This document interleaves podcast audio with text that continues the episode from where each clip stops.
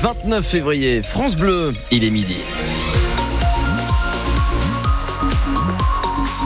Du gris dans notre ciel de Champagne-Ardenne pour euh, aujourd'hui, avec localement quelques petites gouttes euh, pour euh, les températures au meilleur de la journée à Reims. 11 degrés. Le journal de France Bleu Champagne-Ardenne, Claire Checaglini, bonjour. Bonjour Grégory, bonjour à tous. Quatre hommes dans le box des accusés pour l'attentat du marché de Noël de Strasbourg. Ils comparaissent depuis ce matin devant la cour d'assises spéciale de Paris. La justice les soupçonne d'avoir fourni des armes à Shérif Shekat, l'assaillant présumé du 11 décembre 2018. Cinq personnes avaient été tuées, onze autres blessées. Le tireur présumé fiché S pour radicalisation islamiste avait lui été abattu deux jours plus tard par les forces de l'ordre. Mais à l'ouverture de l'audience ce matin, il y avait de nombreux autres absents, Antoine Abalandra. Oui, l'audience s'est ouverte ce matin dans une salle des grands procès du Palais de justice de Paris, plutôt clairsemée. De nombreuses bandes ne sont pas occupées dans le public. À l'évidence, les 90 parties civiles ou victimes n'ont pas toutes fait le déplacement pour cette toute première journée. Difficile pour elles financièrement d'être là tout le temps, car beaucoup habitent Strasbourg. D'où la demande insistante de plusieurs avocats, dès leur arrivée ce matin, d'obtenir la mise en place d'une web radio. Elle permettrait, disent-ils, aux victimes de pouvoir suivre le procès dans son intégralité. Un procès qui a commencé par la présentation des accusés. D'abord Audrey Mondgei, le seul à comparaître détenu, le seul poursuivi pour un motif terroriste, ce rappeur, ex-agent de sécurité, est accusé d'avoir aidé activement Shérif Shekat à trouver une arme. Dans son box, l'homme de 43 ans, à la carrure impressionnante, chemise blanche impeccable, semble pourtant effondré, tête baissée et petite voix à peine audible quand la présidente lui demande de se présenter. Quelques mots avant une journée qui sera largement consacrée à des questions de pure procédure. Le compte-rendu d'Antoine Abalandra de France Bleu Alsace, le procès doit durer cinq semaines. Le garde des Sceaux, très réticent à l'idée de rendre imprescriptibles les crimes sexuels. Pour Éric Dupont-Moretti, cette modification du droit poserait le problème de la preuve et pourrait donc être source de grande déception pour les potentielles victimes. Le ministre de la Justice était ce matin interrogé sur France Info. Après les annonces hier du parquet de Nanterre sur le dossier PPDA, la justice va enquêter sur trois viols et une agression sexuelle dont est accusé l'ex-star du 20h d'origine rémoise. L'ancien journaliste de TF1 avait déjà été mis en examen en décembre pour viol sur la chalonnaise Florence Porcel. Ouverture d'une enquête pour usage de faux impliquant Bruno Le Maire. La secrétaire générale du gouvernement Claire Landais est aussi visée. Le parquet de Paris s'intéresse aux négociations entre un ou des ministères et des entreprises privées dont les concessions ont été prolongées en 2015. Information révélée par le magazine Marianne et confirmée ce matin par France Info. La Pierre souffre de la hausse des taux d'intérêt. Au dernier trimestre de l'année dernière, les prix de l'immobilier dans l'ancien ont chuté de 4%, chiffre de l'indice notaire INSEE publié ce matin. Le nombre de transactions a aussi plongé.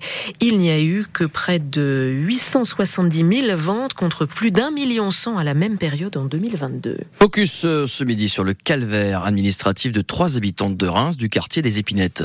Sabina, Benchem Ramsa et Admira sont en France depuis 19 ans. Originaires du Kosovo, elles réclament en vain aux autorités de Pristina des extraits de naissance. Ces documents sont en effet indispensables pour l'administration française.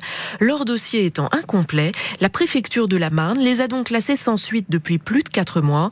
Résultat, les trois jeunes femmes ne peuvent plus quasiment rien faire, Philippe Père. Sabina avait deux ans à peine à son arrivée en France. Elle en a 21 aujourd'hui. Et depuis le classement sans suite de sa demande de papier. Je me retrouve sans travail. Euh, je peux pas exercer euh, le métier euh, que je veux. Depuis tout ce temps, je suis enfermée chez moi. Beshramsa, sa grande sœur, 28 ans, elle, avait réussi à décrocher un CDI. J'ai pas pu continuer parce que j'ai pas de récépissé, j'ai aucun document et je peux plus continuer. Ils m'ont arrêté le contrat. Elle vit dans la peur. Si la police demain vient me trouver dans la rue sans papier, tout ça, bah, je sais pas quoi dire et j'ai peur de retourner dans mon pays. Difficile, voire impossible pour Admira, 19 ans, de se projeter, faire des études, avoir le permis, tout ça paraît inatteignable. Je comprends pas comment on peut nous laisser comme ça, 19 ans comme ça, sans papier. Quand j'en parle, à chaque fois, je suis suis triste. Leur mère est submergée par l'émotion. Comme te voit comme ça, mes filles, ça me fait mal le cœur. Ce sujet-là, il est, il est toujours dans nos têtes, en fait. Elle montre les articles de presse qui retracent leur combat, les photos dans le quartier il y a plus de 15 ans. Là, c'est euh, moi, là, c'est Sabina. Quand on voit les photos, vraiment. Chantal de l'association d'aide aux migrants Solidamis. Je me dis, mais c'est pas possible, c'est une tranche de vie incroyable. Tranche de vie qui ne demande qu'une chose, une existence administrative. Un dossier à retrouver sur France Bleu Champagne-Ardenne. Selon Vladimir Poutine, les menaces occidentales créent un réel risque de conflit nucléaire. Lundi, Emmanuel Macron avait évoqué l'envoi de troupes occidentales sur le sol ukrainien. L'ambassade russe avait déjà alors alerté sur le risque d'un troisième conflit mondial. Un virage à 180 degrés. C'est l'option prise par une dizaine de stagiaires qui ont démarré leur reconversion grâce à Graines de pâtissier. Depuis lundi, ils suivent le programme de l'école de la deuxième chance de Reims en partenariat avec la fondation Valrona et la Casapin. Durant quatre mois, ils apprennent les bases de la pâtisserie. Objectif, les préparer à un CAP. Lors de la première édition, la moitié des jeunes avaient poursuivi dans cette voie.